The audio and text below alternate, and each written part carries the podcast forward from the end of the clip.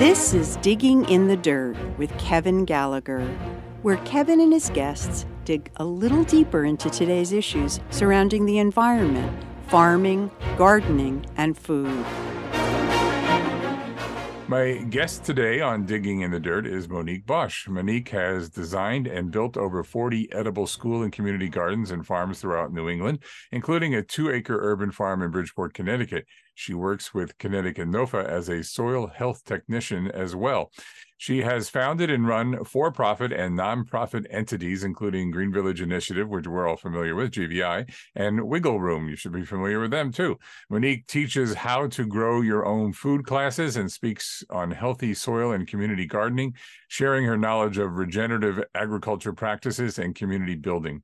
I invited her here today to talk about what we can do now here in the fall to better our soil so we can have successful results next spring and summer. Welcome, Monique. Thank you very much. Nice to be here. I, um, it's always a pleasure having you. Before we get into what I just described, tell everyone what you've been up to recently up in Massachusetts. Sounds, I think they'll find it really interesting. Oh, the living in the dorm room story.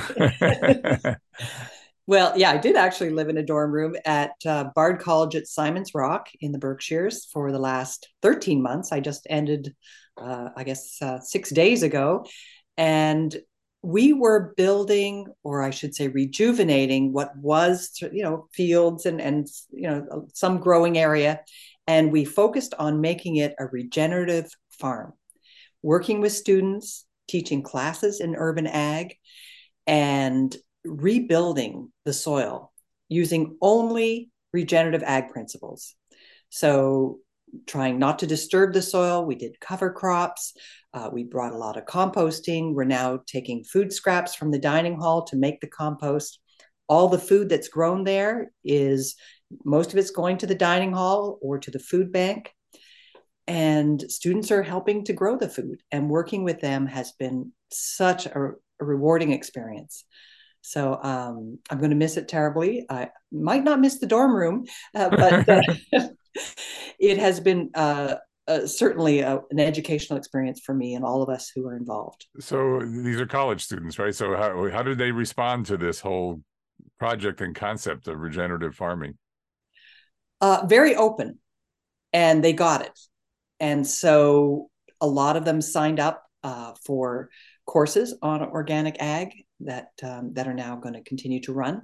Now that we have a working farm, uh, it was interesting how certainly uh, a, a group of them really took to it and said, This is correct. This is what I want to focus on.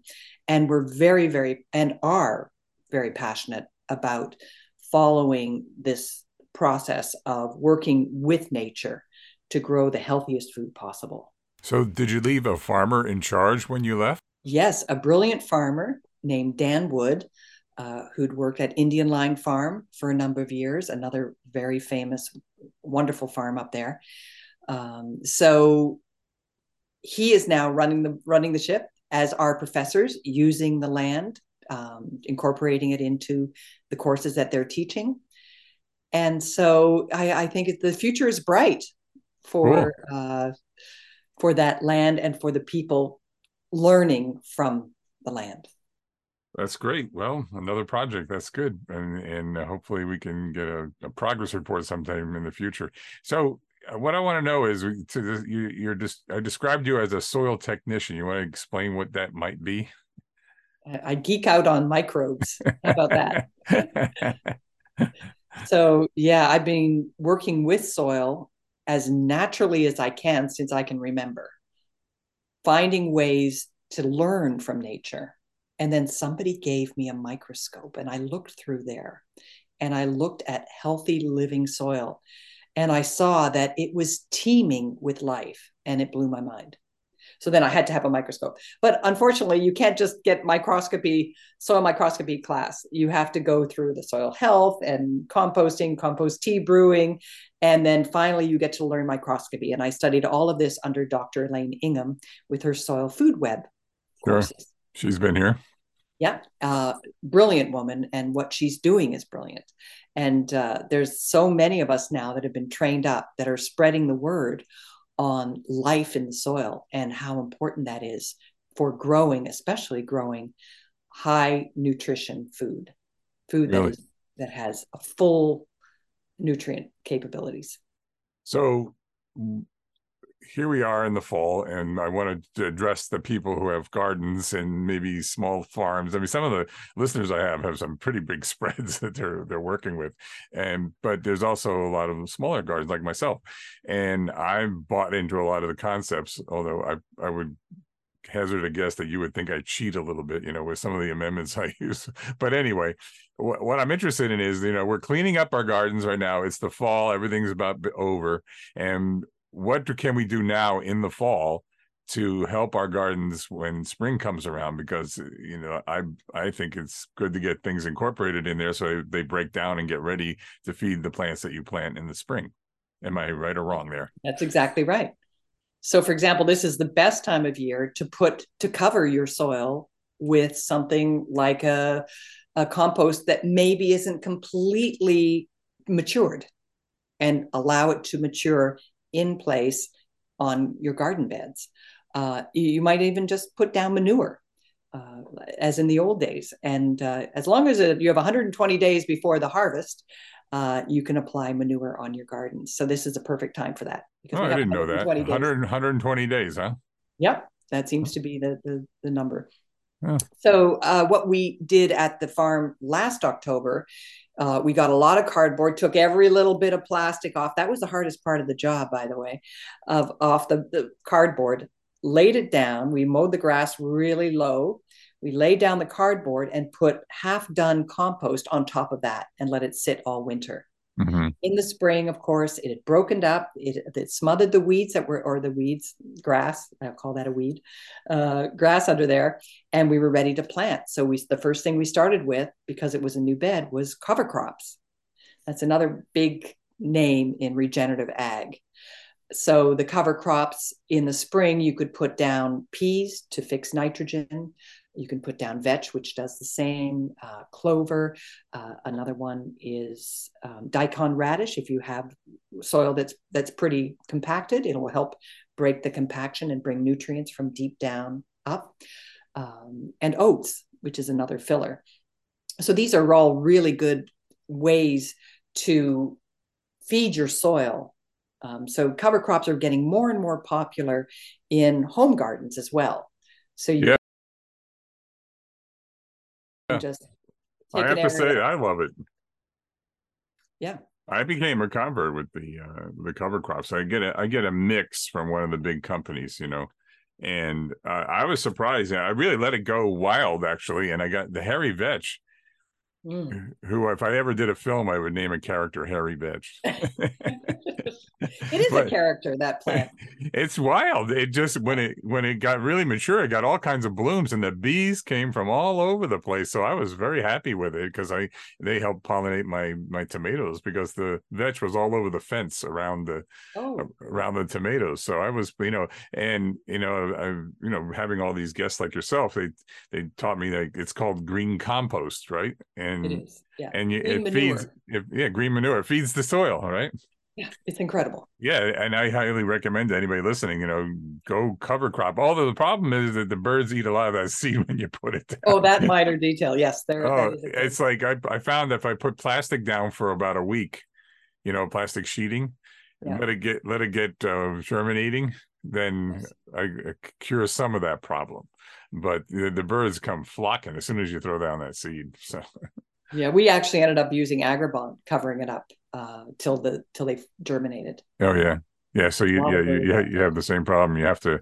So we're warning everybody. You know, if you're going to lay down seed for cover crop, you want to cover it for a little bit. They so especially that, like the oats. They like everything. They, they have uh, the the the mourning doves that hang around now. Put down some more of that cover crop. Yeah, I, yeah. I, and I, I, I was feeding all my um my cardinals, you know, and they they were eating all that seed too. Because I, I am not big on feeding the sparrows. You know, they they're kind of messy, and so I don't put out little seed. I changed a lot about cover crop though. This time of year, I would put down winter rye. Mm-hmm. Now I would not suggest it. It tends to overwinter, and then in the spring goes gangbusters, and you have such a thick amount of material, the only way you can deal with it is to turn it in. And what we're trying to do with regenerative is to not till the soil, try not to disturb it. Right. So, and then it takes quite a while to break down once it's in the soil. So, we've moved away from the winter rye, and unfortunately, we're a little too late to plant what we call winter kill cover crop. Um, things like peas and oats, which are great. They'll get a nice growth, but then the winter will kill them back. And so the roots will slowly decompose underground and feed the microbes and, and protect them. And you have your built in mulch above ground that is uh, ready to plant it in the spring. Absolutely. I, I can attest that it all is right just like that. It works. Really Highly recommend cover, cover crops. But so when you have a cover crop, yeah, it grows all winter. You know, in the sun, in the spring, like I have a spot where I have to grow my stuff, so I'm constantly replenishing the soil, and, and it works. You know, I don't get much disease, and every year it works in the same spot because I'm doing some of the things that I've learned from you and and um, some of the other people like Nigel Palmer. You know, so I do those tricks, and it, it works for me. But when you have that cover crop, do you cut it down? And, and if it doesn't go to mulch itself and is growing like gangbusters, do you just like weed whack it or cut it down enough so that you can plant through it? Is that how you would do it? It depends on what you're growing. The winter rye you're going to have to turn in. Okay. Uh, but and vetch too, if it if it does overwinter, can be you know pretty sturdy and strong, and, and is a strong plant. those in the spring. So my suggestion is depending on what you choose, I've changed my protocol. When if I'm doing buckwheat, for example, in the summer, I just cut it back and the roots will slowly decompose and I have some wonderful mulch for the surface and I plant right into that. Again, when I'm doing this winter kill mulch uh, cover crops, there's nothing there in the spring. So I'm uh, besides the the mulch that's left over. Mm-hmm. So again, very easy to plant into. So you don't put any other kind of amendments like kelp meal or blood meal or bone meal or anything like that into the soil? No. What I will do is compost. Right. And I'll make sure I usually make my own compost. And so if it's my own compost, it already has trace minerals in the form of a basalt rock dust or something that will go into that. In my seedlings, when I start my seeds, I put in worm compost, which is full of all those beneficial microbes and uh, that goes into seedlings and also in the transplant hole. So as those roots move and grow, the microbes multiply and move with the roots. And then the only other amendment is compost tea in the spring. Okay. Huh. So you frown upon it, or is, is it okay to do some? I'm trying to get uh, approval. Again, do a soil test. If, if, you're really lacking, uh, you might need to add something. But for me, I'm finding with these with all of these natural amendments especially compost tea you are adding we'll add fish hydrolysate and kelp and humic acid to our tea with okay. all those microbes uh, in in the form of, of worm castings those microbes multiply by the billions and they take in that material with all those nutrients and now they're plant available Okay. And so those microbes are deposited as a foliar spray or around the roots. And those microbes, the fish and, and the, the kelp, are now in plant available form and the plant can use them immediately. Well, yeah, that's how we like to do it. Okay. I mean, you're a big worm lady. And so do you are you adding uh, worm castings? I won't add that to the garden bed. I'll do it in the seed starting mix and in the transplant hole. Okay. And the only other t- way time I'm using worm castings is with making tea. Okay. Okay. It's so just it's it's too I don't want to say too rich or it might be a waste if you just spread it. Compost, on the other hand, uh, is a perfect thing to add to soil. Any in the spring, it's good to add two to three inches of finished compost on the surface of your garden bed and plant into that. Make your own or can you go buy a big bag of organic compost from some some big yeah, there are some excellent compost suppliers out there. Uh, it, here i'm thinking new england compost for example in danbury. They do an amazing job uh, making high, highly nutritious a lot living uh, compost but if you're making it yourself that's probably the best because you know exactly what's going in there um, you're helping to reduce your food waste uh, and you really, I think, once you get into it, you'll really depend on it and appreciate making your own compost. We're talking to Monique Bosch, who's, uh, as you can tell, very knowledgeable about all this stuff. She's the uh, soil health technician for Connecticut NOFA and um, a friend of WPKN, and I think a friend of mine nowadays. so I, I, rely on her for information now and then. And we should talk about teas now because you're you mentioned it several times. How are we making the compost tea? Right if you don't have a brewer, or I mean, we used to use five gallon buckets with some aeration hoses from a, um, a, a, fish oxygenator, okay. whatever you want to call, uh, and then a rock to hold down the hoses and a, a stick to hold the worm castings, and suspend that, and you would add the amendments and you would bubble it for 24 hours. Um, the in the worm castings, the microbes get released go into the liquid, feed off those amendments that you put in, and then, as I said, multiply by the billions in 24 hours. You want to put those aerated microbes. So you you since you're aerating it, you have the beneficial microbes there because they are they require oxygen. And then applying that as a foliar spray, um, it's amazing. You can go down a row of peppers, and the ones that you can turn around, and the ones at the beginning are like standing up, green, lush. They take it in immediately Oh, so it's cool. an incredible uh, way to feed your plants. We used to do it um, just with the five gallon, and then when we moved to the farm in Bridgeport, we got a fifty gallon brewer. Yeah. And, and, and did it that way. Well, you're pretty serious. What do you do it now, or do you wait till spring when you're planting? You want to do it when everything's alive.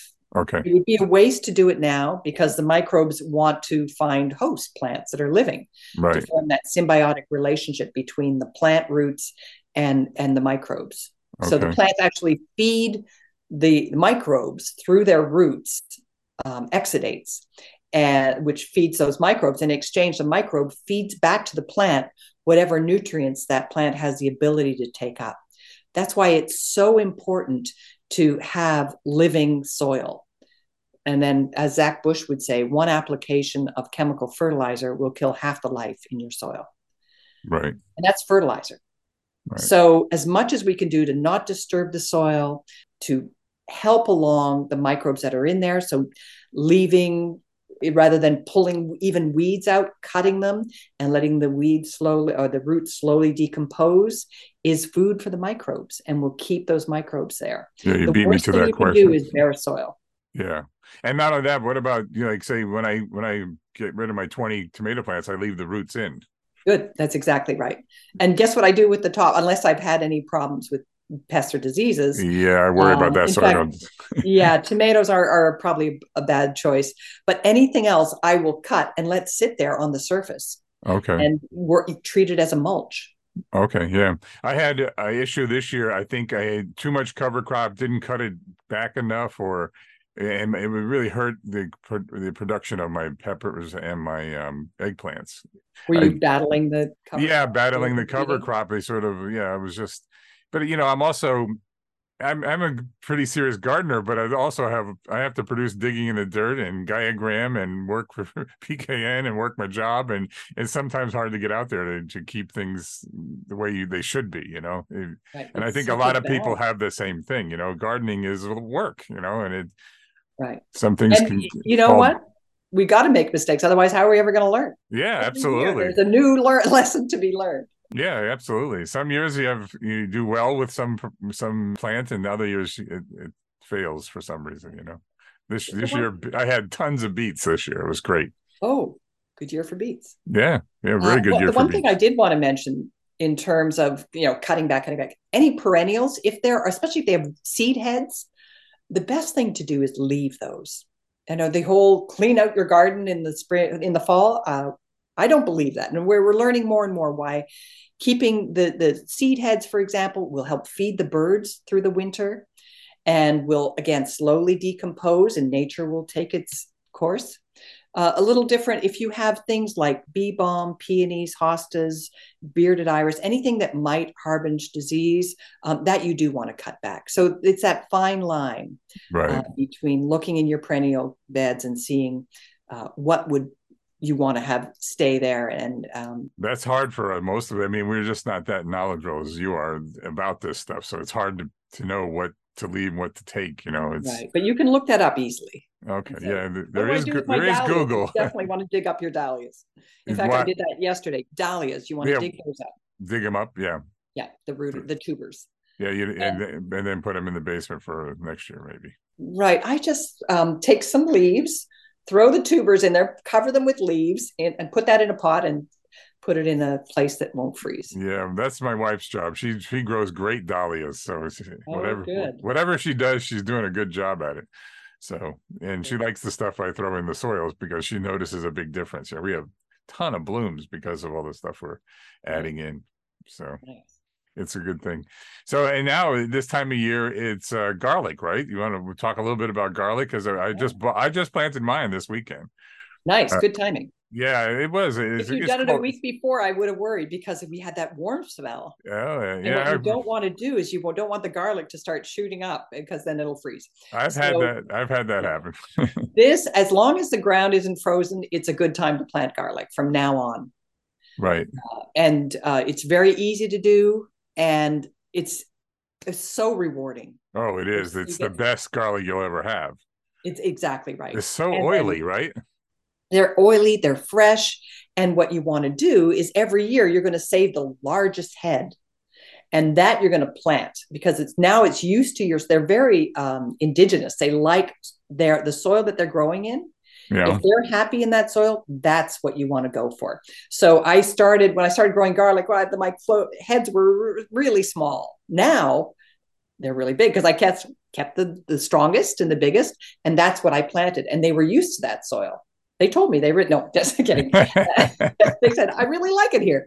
Uh, but anyway, so you just do that every year, but you have um, saving the head. How can you make your sauce with that? well, because you have so much garlic that you can save one or two heads for. Planting. Maybe you do, but I plant a hundred, you know, and I keep them in the basement. You know, in the basement, I hang them up from the rafters, and they, nice. yeah, and I go down whenever I need garlic. But I, so I buy mine. You know, Vincent K has his garlic farm up there, and okay. he he's got but, some. But it's local. You want to buy garlic? Yeah, it's you know his this uh, Sword to Plowshares farm has really got great garlic, and he sold me a bunch of German white this year. So I'm I'm looking forward to some really huge G- German white. So just save a few of the heads for next year and mark where those are, because I think you might find it's very rewarding to dig up garlic that you grew the year before and see what you get. Okay, well, I will try. We'll try that. I will try that. I really enjoy playing. I mean, I like playing. I have my drill, you know, my and I drill the holes and oh, perfect. goes yeah. in really quick, and so it's not a it's not a big struggle. And then, so what what do you recommend as far as to do to the soil for that for garlic? Uh, put the garlic clove in the ground. and forget it. I it's that easy, say, folks. It really is that easy. sorry, but that seems to be at eight inches apart. What can I say? Make sure the tip is facing up and you're good to go. Uh, I always mulch. And usually I just take the leaves that that maybe I've moved off the lawn or mowed off the lawn so that it's um, leaf mulch rather than full leaves and we'll cover beds with that yeah i used the hay this year i, I you know when yes. i go upstate I, I buy a bale of hay up there. Down here, they sell a bale of hay for twelve bucks. Up there, it's three bucks. right? Yeah, it's worth the trip. Yeah, it is. So when, I, when if I'm upstate, I'll just pick up a bale and leave it there until I need it, like this past weekend. So mulching is good. And speaking of mulching, you know, um, Craig Floyd up at the Giving Garden, he mulches a lot with kelp seaweed. Yeah, he's right on the coast yeah, he goes and harvests from the beach, you know, he, and he, he mulches a farm for God's sake with a lot of uh, kelp. So, uh, is that something you would recommend to oh, people oh, as well? Totally. I think if I'm putting it in the worm compost tea, there's so many uh, positive attributes to kelp. And also salt. Salt is needed in our garden, so that's giving us some salt. A lot of minerals too. From... Yeah. Oh, yeah. The mineral content is wonderful. So the um back to the the tea. You you you're talking about making a bubbler and making a you know five gallon pail or whatever size and making your tea. What what if the person listening says well, that's a lot for me to do? You know what do, what do I do um, to get some of the same results and get tea, but I can't be bothered to to um, make a bubbler and start making compost tea. What you can do instead is something called an extract. So you can still get your worm castings and your amendments, uh, put them in a bucket, um, and then I would suggest um, massaging, uh, putting your worm castings in like even cheesecloth uh, so that you don't get all the bits. Um, you just get the microbes being released. And you massage that so the microbes are released. And now you have a liquid that has those microbes, it has those nutrients, and you put that down. Don't let it sit, put it down right away um, because you don't want to have it go anaerobic with no oxygen because that'll promote the, the bad boys, if you will in, right. in the microbial world. And you then apply that. You just put it in a watering can and, and water around your roots. And, and that's effective as well. Again, they don't multiply by the billions and they haven't had a chance to absorb. But if they're there in the liquid around the roots, um, they'll still have access to those nutrients. And that's a good second choice. Right. So don't you know, cover crops don't pull up you know, your plants and let, let things go a little bit you know even, even though people we're all trained to make it look pretty right? And and but you have to Changing. really restrain yourself from you know taking up the cover of off of the soil because um who was it that told me uh, one of my guests said you know it's like the earth wants to scab over with with weeds when you has a wound you know? And i thought i like it's that. Mother's nature's way as yeah. soon as you disturb the soil, it becomes what we call bacterial dominant. Bacterial dominant soil selects for weeds. Okay. Plus, you're re- releasing all the weed seeds. And now they're going to have a chance to germinate. So it's the opposite of what we want. We want to keep the weed seeds in the ground. Thank you very much. We want to not disturb the soil so that it gets a nice balance of bacteria, fungi, and we want to leave the the the roots underground to slowly decompose and and continue to be um, a, a, safe haven, if you will, and also food source for whatever microbes and life is in the soil. Yeah, good advice. So before we wrap up here, Monique, um, what what's one thing we haven't touched on, or something you want to emphasize to somebody listening who is, you know, maybe not as sophisticated as yourself and others uh, oh, that but you know, I'm just oh trying to help them out. I want, I, I really get a pleasure out of running into my listeners who hear this and they go, "Oh, I've changed my whole thing, and I've, I'm really yeah. into gardening now, and everything." And, and I, they really get inspired by people like yourself. So I, I want to leave them with something that you might encourage them with.